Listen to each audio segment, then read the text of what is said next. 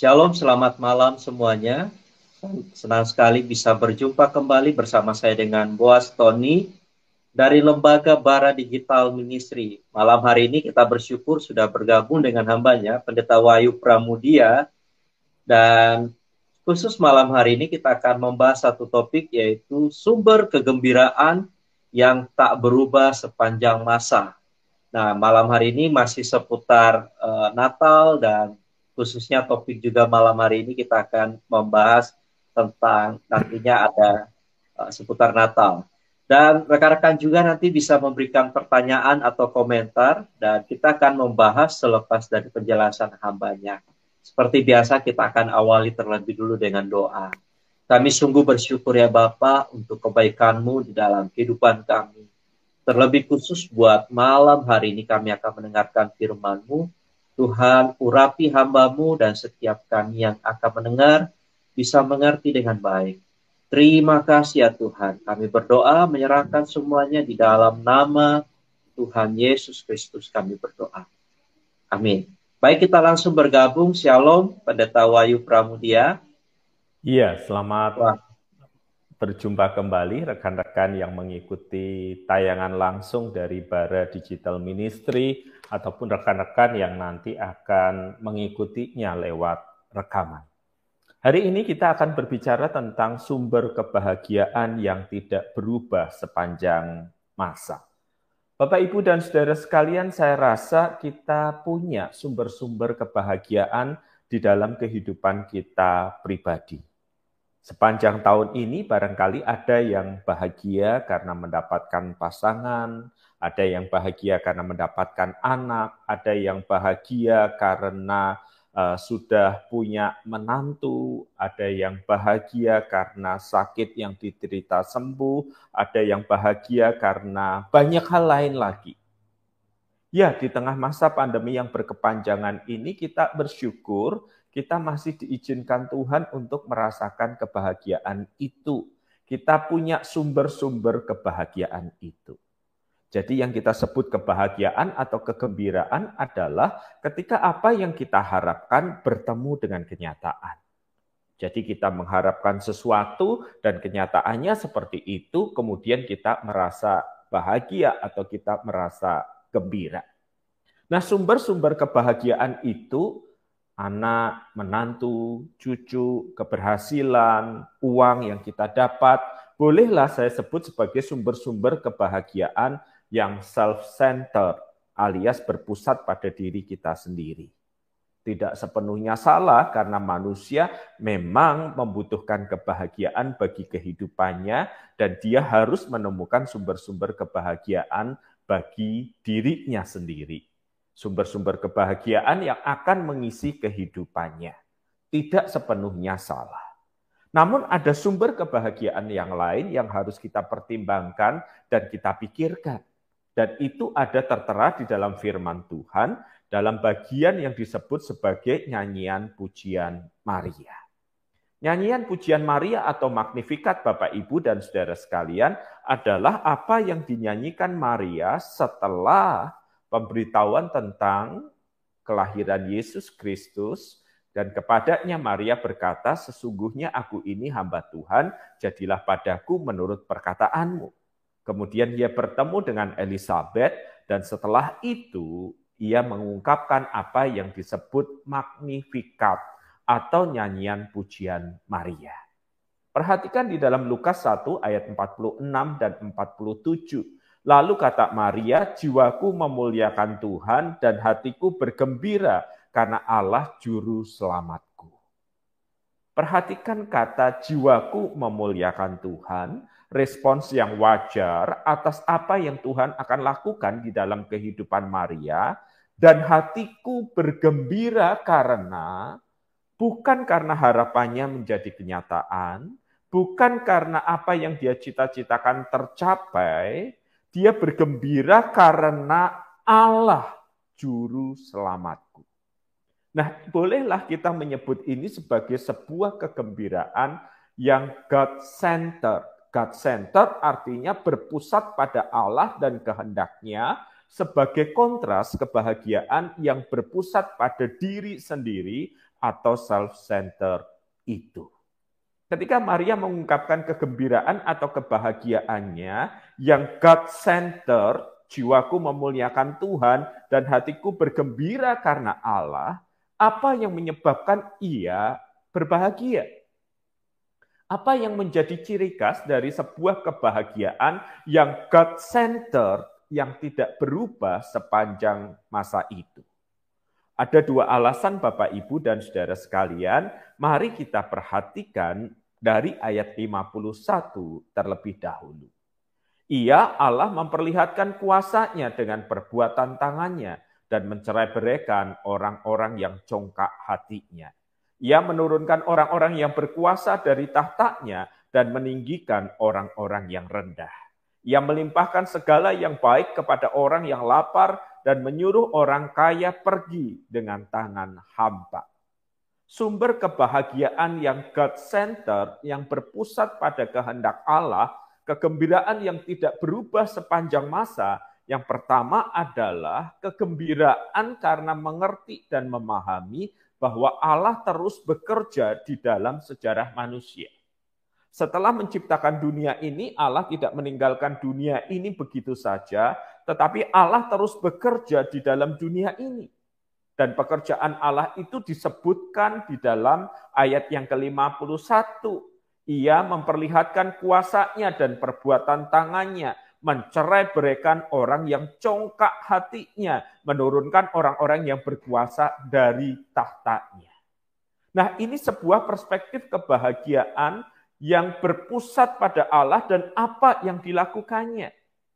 Maria melihat dari atas dalam tanda kutip bagaimana Tuhan bekerja dalam sejarah. Bapak, Ibu, dan saudara sekalian, mayoritas dari kita membaca koran, menikmati berita media sosial, bolehlah saya menyebut itu sebagai sebuah berita dari bawah. Oh, ada penguasa lalim yang kemudian jatuh karena demonstrasi. Koran mengatakan itu karena demonstrasi. Tetapi dari perspektif atas kita tahu bahwa ada Allah yang berdaulat dan berkuasa dan bekerja sepanjang sejarah. Itu bukan hanya karena demonstrasi yang diinisiasi oleh manusia, tetapi dari perspektif atas kita tahu Tuhan yang bekerja di dalam bangsa-bangsa, Tuhan yang bekerja melalui orang-orang tertentu, sehingga muncullah sebuah perubahan di dalam dunia ini. Sumber kegembiraan yang tak berubah sepanjang masa yang pertama adalah kesadaran bahwa Allah itu terus bekerja dalam perjalanan sejarah. Allah bukan seperti pencipta jam yang sudah menciptakan jam, memasang baterai di situ, dan membiarkan jam itu berjalan sampai habis dengan sendirinya. Tetapi Allah terus bekerja di dalam dan melalui sejarah manusia untuk menggenapi kehendak dan rencananya hingga Kristus nanti datang kembali. Sumber kegembiraan yang pertama yang tidak berubah sepanjang masa adalah kesadaran bahwa Allah terus bekerja di dalam sejarah manusia. Sumber kegembiraan yang kedua yang tidak berubah sepanjang masa adalah apa yang dituliskan di dalam ayat ke-48.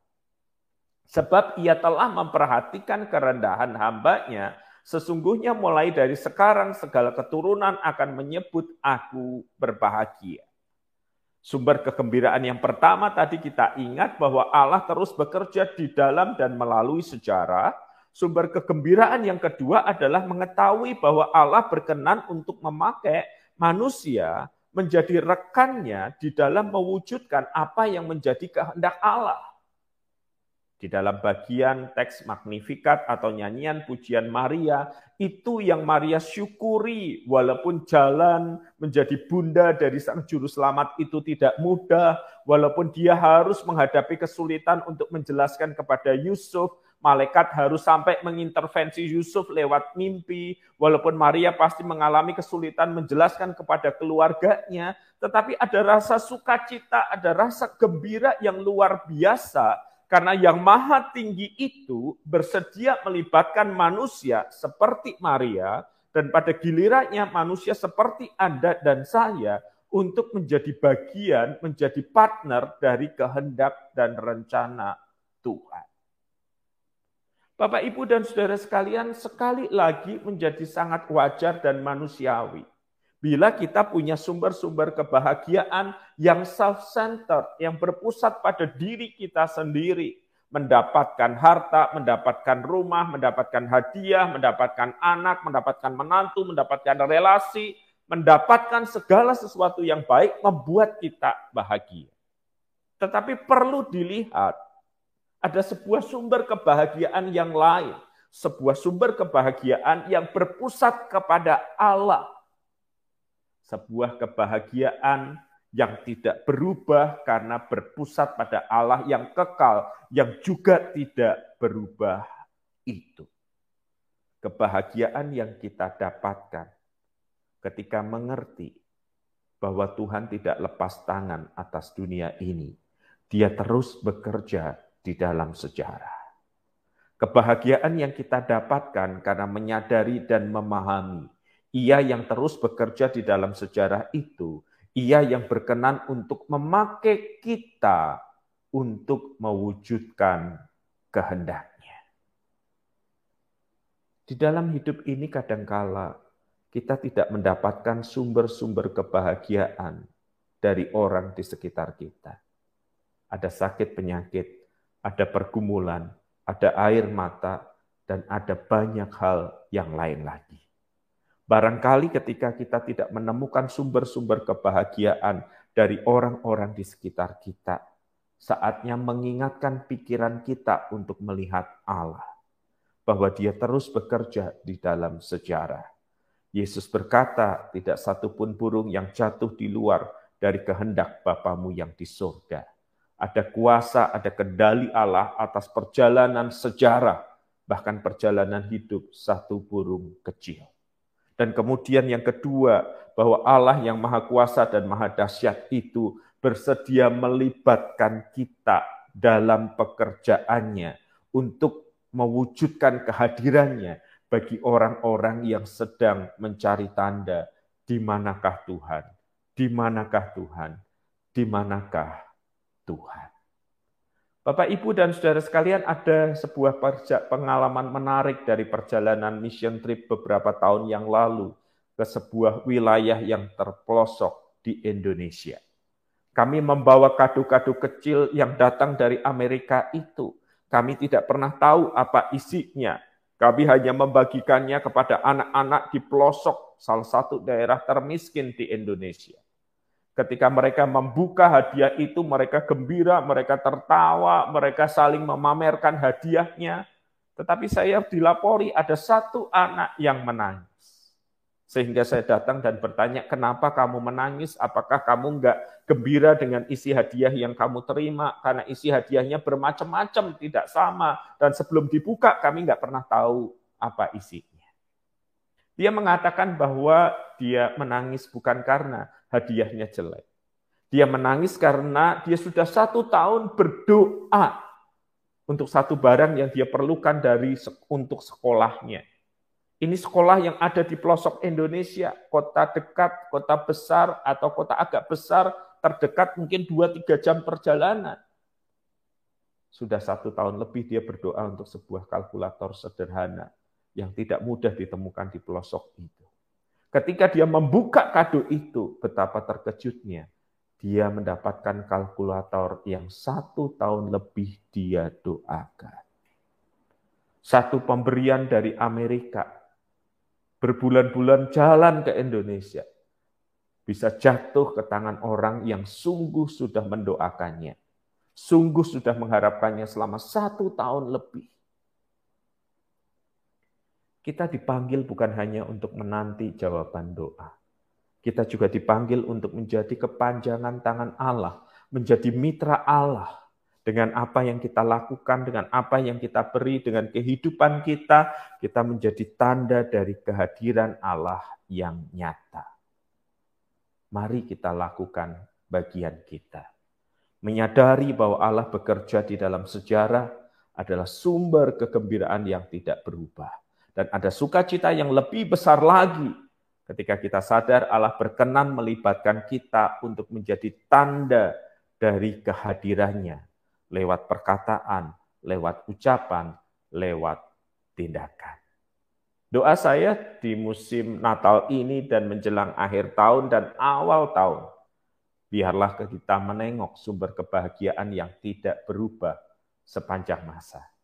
Allah terus bekerja di dalam sejarah dan Allah melibatkan kita untuk menjadi tanda-tanda kehadirannya bagi orang yang membutuhkan. Saya berhenti di bagian ini dulu Pak Buastoni agar kita bisa berbincang dan bercakap untuk apa yang kita sedang bahas malam hari ini. Wow, terima kasih banyak buat hambanya Pendeta Wahyu Pramudia yang sudah menjelaskan kepada kita dengan topik sumber kegembiraan yang tak berubah sepanjang masa. Dan di kolom komentar juga ada yang mengomentari seperti ini, saya akan tampilkan, dia menyampaikan dari Haria Tari. Boleh sedih, boleh menangis, tapi jangan menyerah. Tuhan Yesus selalu bersamamu. Wah, ini satu. Kadang-kadang memang hal ini kita dengar, tetapi kalau berbicara tentang kesedihan, setiap orang punya uh, masalah tersendiri, Pak, dan itu nggak nggak bisa dengan mudah hilang, Pak. Nah, kalau kita berbicara saat ini sumber kegembiraan, bagaimana dengan hal ini, Pak? Artinya kan banyak rekan-rekan yang juga mengalami situasi yang sulit beberapa waktu yang lalu terjadi uh, gunung gunung merapi di Semeru, kemudian bencana yang lain. Dan kalau berkaitan dengan topik malam hari ini, sumber kegembiraan yang tak pernah berubah, seperti apa sih menggambarkan Pak? Kalau dibanding dengan apa yang dialami oleh saudara-saudara kita. Pertanyaan yang menarik Pak Buastoni, dan saya ingin mengatakannya demikian. Dunia di tempat di mana kita hidup ini adalah dunia yang sudah jatuh dalam dosa, tergoncang oleh banyak hal. Dan ini sebuah reminder bahwa apa pun yang kita harapkan yang berasal dari dunia ini, sifatnya sementara. Dia bisa tergoyahkan, dia bisa tergoncangkan.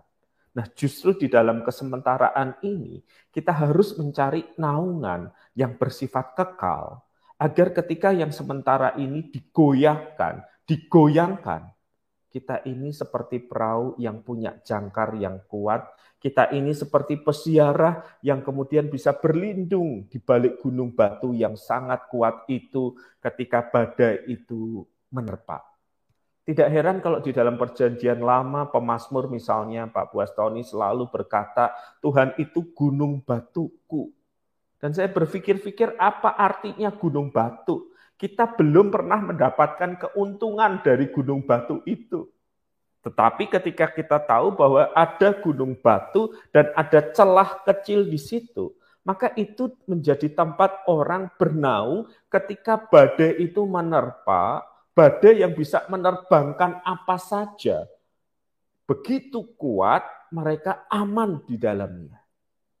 Di tengah segala dinamika yang melampaui kekuatan manusiawi, gunung batu itu menjadi tempat berteduh. Selama pandemi ini, Pak Buastoni, ada begitu banyak orang kehilangan orang yang dicintai.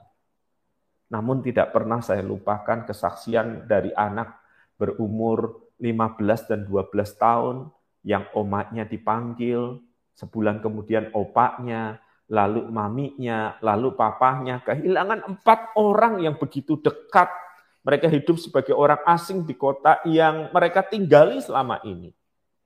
Di dalam uraian air mata yang begitu panjang dari waktu ke waktu, si anak sulung berkata, syukur papa itu memberi kami warisan yang sangat berharga.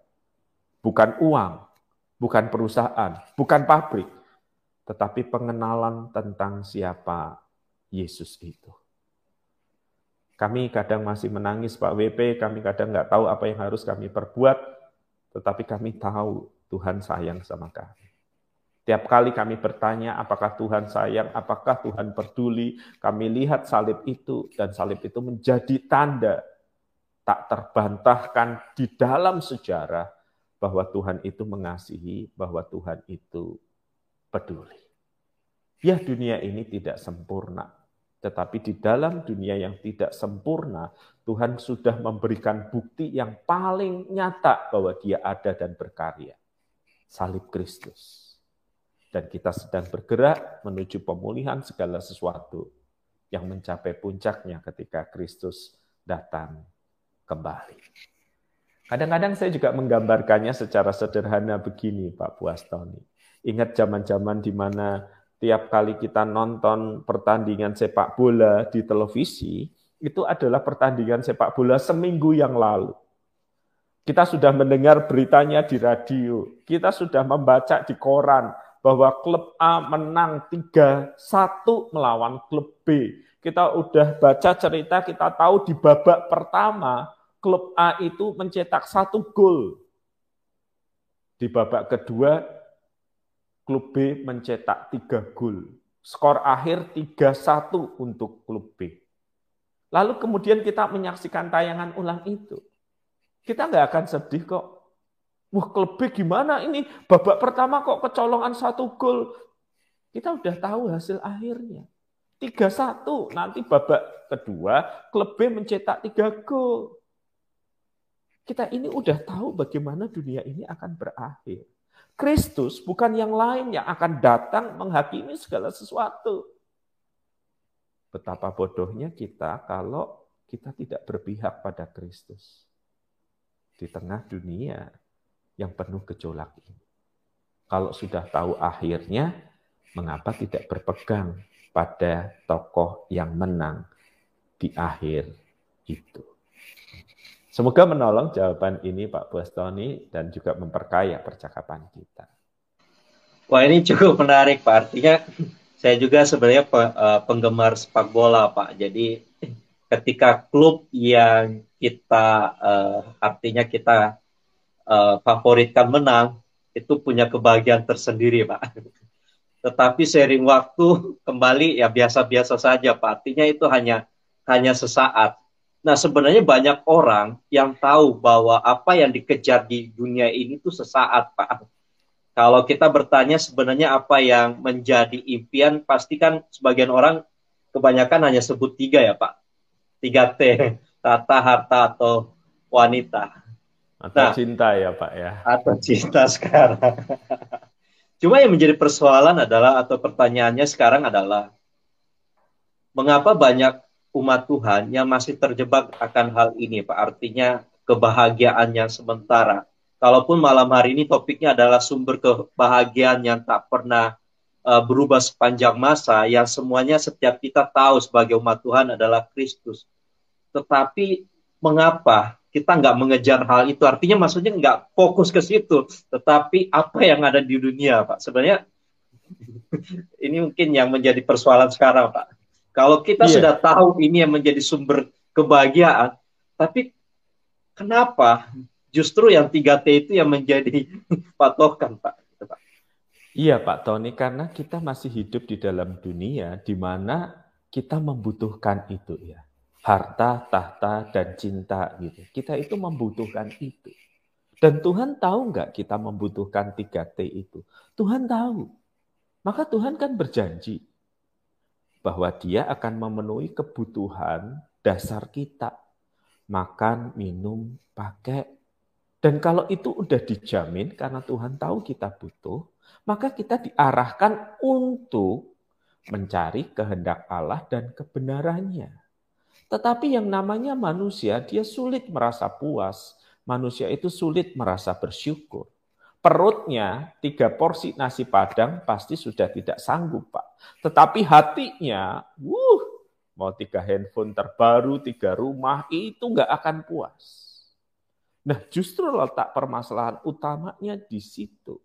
Apa yang kita kejar, kita dapatkan dari dunia ini, makin lama makin nggak terasa kenikmatannya. Waktu masih naik sepeda, kalau punya motor saya senang Seneng Pak dapat motor. Lalu senengnya sebentar. Kalau punya mobil saya seneng. Dikasih mobil saya seneng. Tetapi senangnya sebentar. Lama-lama pengen punya pesawat pribadi. Setelah punya pesawat pribadi, pengen apa lagi? Nah, itu namanya hedonic treadmill yang jalan terus, yang jalan terus, yang tidak kunjung selesai. Makanya Kristus tahu kalau kamu ngejar itu nggak kunjung selesai. Kegembiraan karena barang, kegembiraan karena cinta, kegembiraan karena harta itu sementara sifatnya dan mudah diambil dari kita. Maka imbangilah, arahkan fokus pada sumber kebenaran yang lain yaitu menikmati Allah dan kehendaknya, bersyukur bahwa Allah itu bekerja di dalam sejarah, Allah itu melibatkan kita dalam pekerjaannya.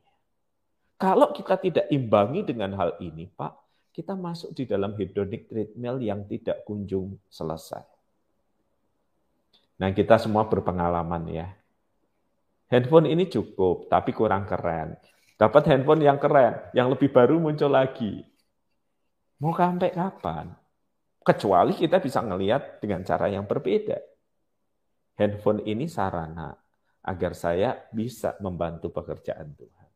Sepanjang dia bisa berfungsi sebagai sarana, itu cukup. Tetapi ketika dia dijadikan sebagai tuan yang harus dikejar, benda yang harus dinikmati habis-habisan, maka apa pun yang diberikan kepada kita tidak akan pernah cukup. Jadi ketika Kristus menjanjikan kebutuhan dasar kita, dia itu tidak ingin hidup kita itu mengejar sesuatu yang fana. Dia ingin hidup kita mengejar sesuatu yang kekal.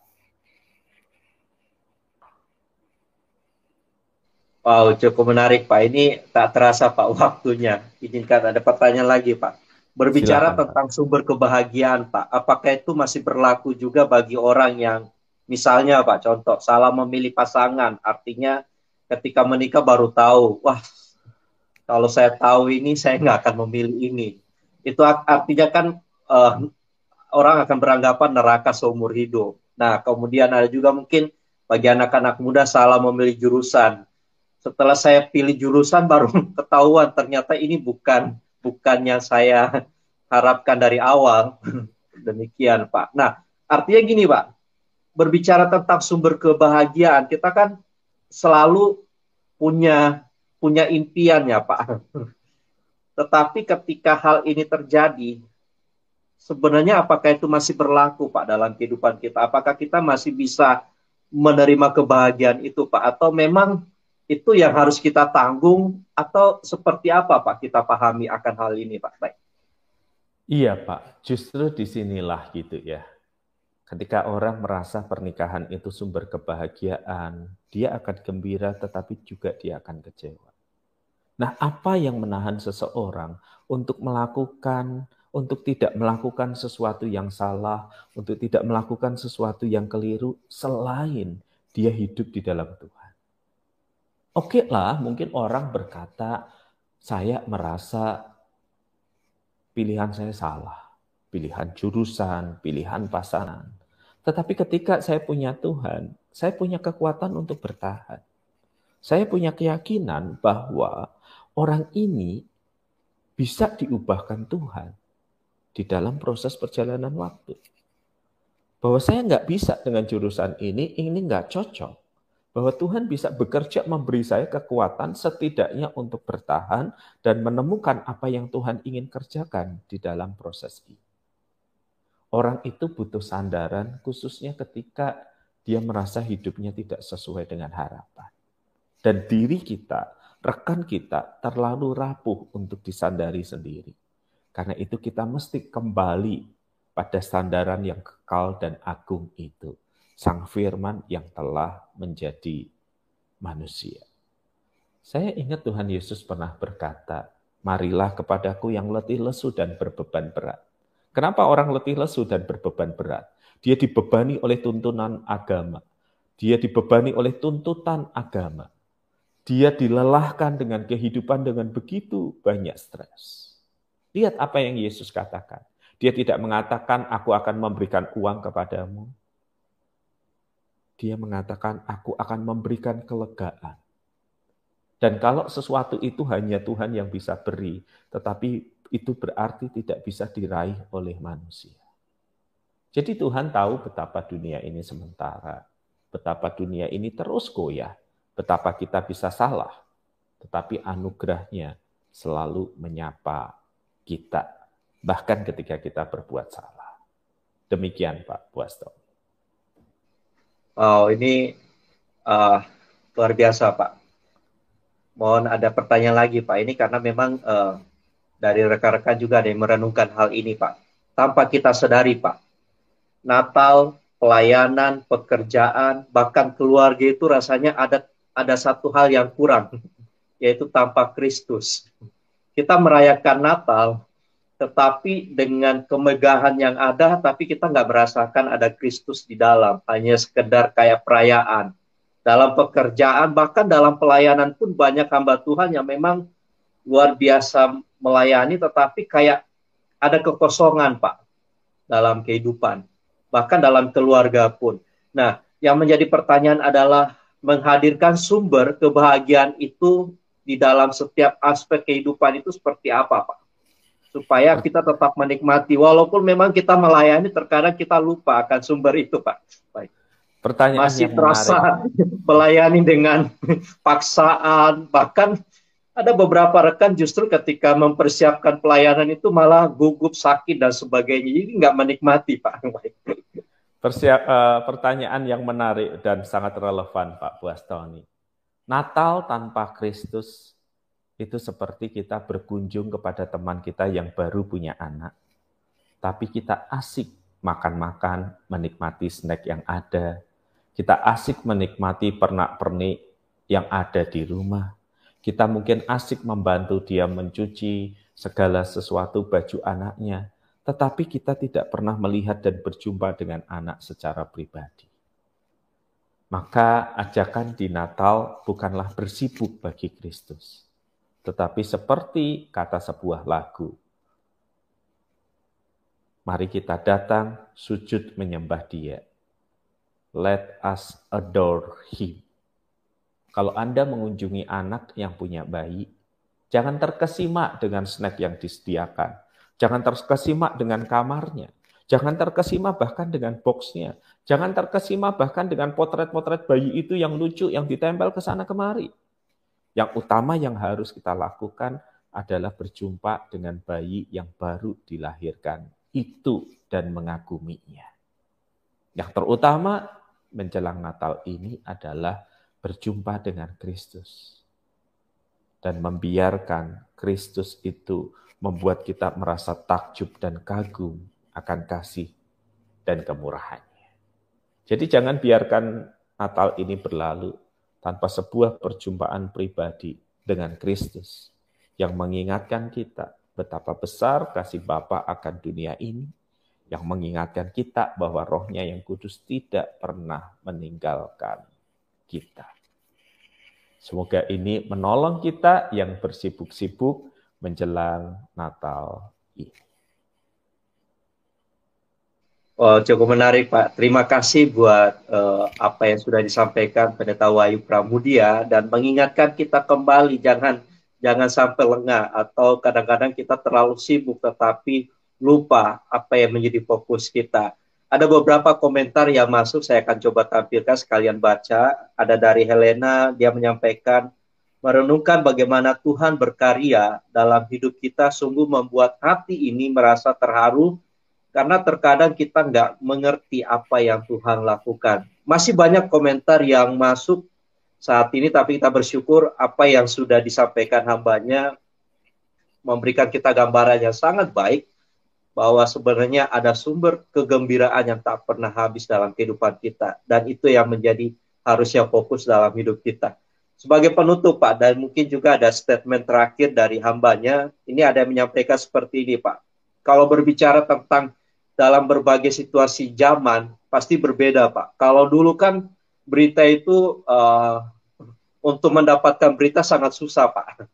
Kalau sekarang dengan kecanggihan teknologi, Gunung Semeru aja sekian detik langsung dapat info Pak.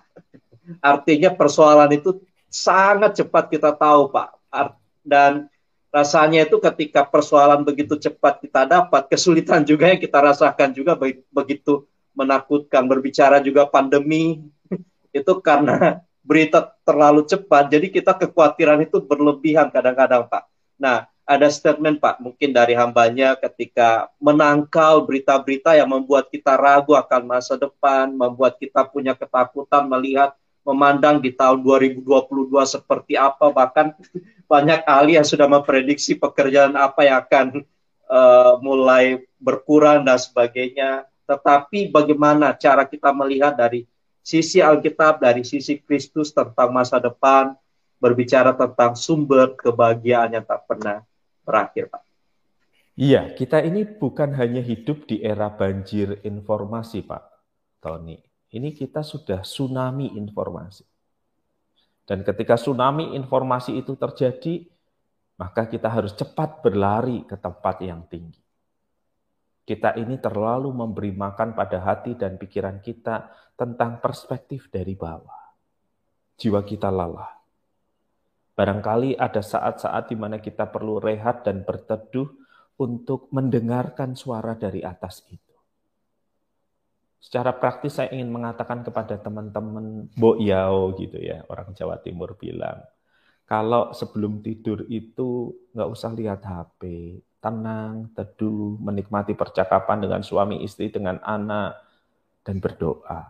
Kalau pertama kali bangun tidur, jangan segera meraih HP, Jangan katakan ini renungannya di sini. Saya percaya renungannya di HP. Tetapi Anda tengok 20 detik lalu udah masuk centang centung centang centung yang lainnya buyar semuanya. Mengapa tidak berdiam diri berbaring? Mencoba mengingat akan sabda, membaca Alkitab dari buku, atau benda yang lain yang memungkinkan Anda berkonsentrasi. Jiwa kita ini udah terlalu lelah dihajar informasi, sukacita kita lenyap, dan barangkali itu saatnya kita perlu menghadap pada sang sumber sukacita sejati untuk mendengarkan berita dari surga. Dan bukan hanya berita dari dunia ini dengan segala gejolaknya. Untuk makanan kita atur, kita tata supaya empat sehat, lima sempurna. Lalu mengapa untuk informasi semua sampah kita biarkan masuk dan kemudian kita tidak punya waktu untuk berita dari surga lewat firman-Nya itu. Demikian, Pak. Oh ini diingatkan kembali dan luar biasa Pak apa yang memang uh, Pendeta Wahyu sampaikan dan rekan-rekan juga menyampaikan terima kasih. Ini memang satu hal yang perlu untuk uh, menjadi gaya hidup Pak. Bagaimana justru kita utamakan berita dari surga Pak, istilahnya ya, daripada berita yang yang ada di dunia ini yang justru melemahkan iman bahkan membuat kita ragu. Uh, terima kasih Pak Pendeta Wahyu buat apa yang disampaikan dan buat rekan-rekan juga sangat diberkati dengan apa yang disampaikan malam hari ini. Seperti biasa di penghujung acara kita akan mendoakan memang ada beberapa komentar, ada yang menyampaikan kiranya pandemi ini segera berlalu, bisa mendapatkan pekerjaan, keluarga bisa dipulihkan dan tentunya juga punya masa depan yang lebih baik dan kita terus mendoakan semuanya. Saya akan persilakan kepada hambanya untuk menolong kita di dalam doa, Pak. Mari kita berdoa. Tuhan di tengah kegembiraan yang berasal dari sekitar kami, biarlah berita dari surga itu menguatkan kami. Seperti nyanyian pujian Maria, bahwa Engkau adalah Allah yang bekerja di dalam sejarah bahwa Engkau berkenan untuk melibatkan manusia di dalamnya. Tolonglah kami, ya Tuhan. Di dalam namamu, kami berdoa. Amin. Amin. Sekali lagi, thank you buat hambanya, Pendeta Wahyu Pramudia. Kita akan berjumpa di lain waktu. Dan juga buat rekan-rekan, thank you banget buat apa yang sudah disampaikan lewat komentar, pertanyaan yang ada. Esok hari kita akan jumpa kembali. Bersama saya dengan Buas Tony dan segenap tim yang melayani. Sekali lagi thank you. Tayangan ini kita akan langsung upload di YouTube dari Bara Digital Ministry. Tuhan Yesus memberkati.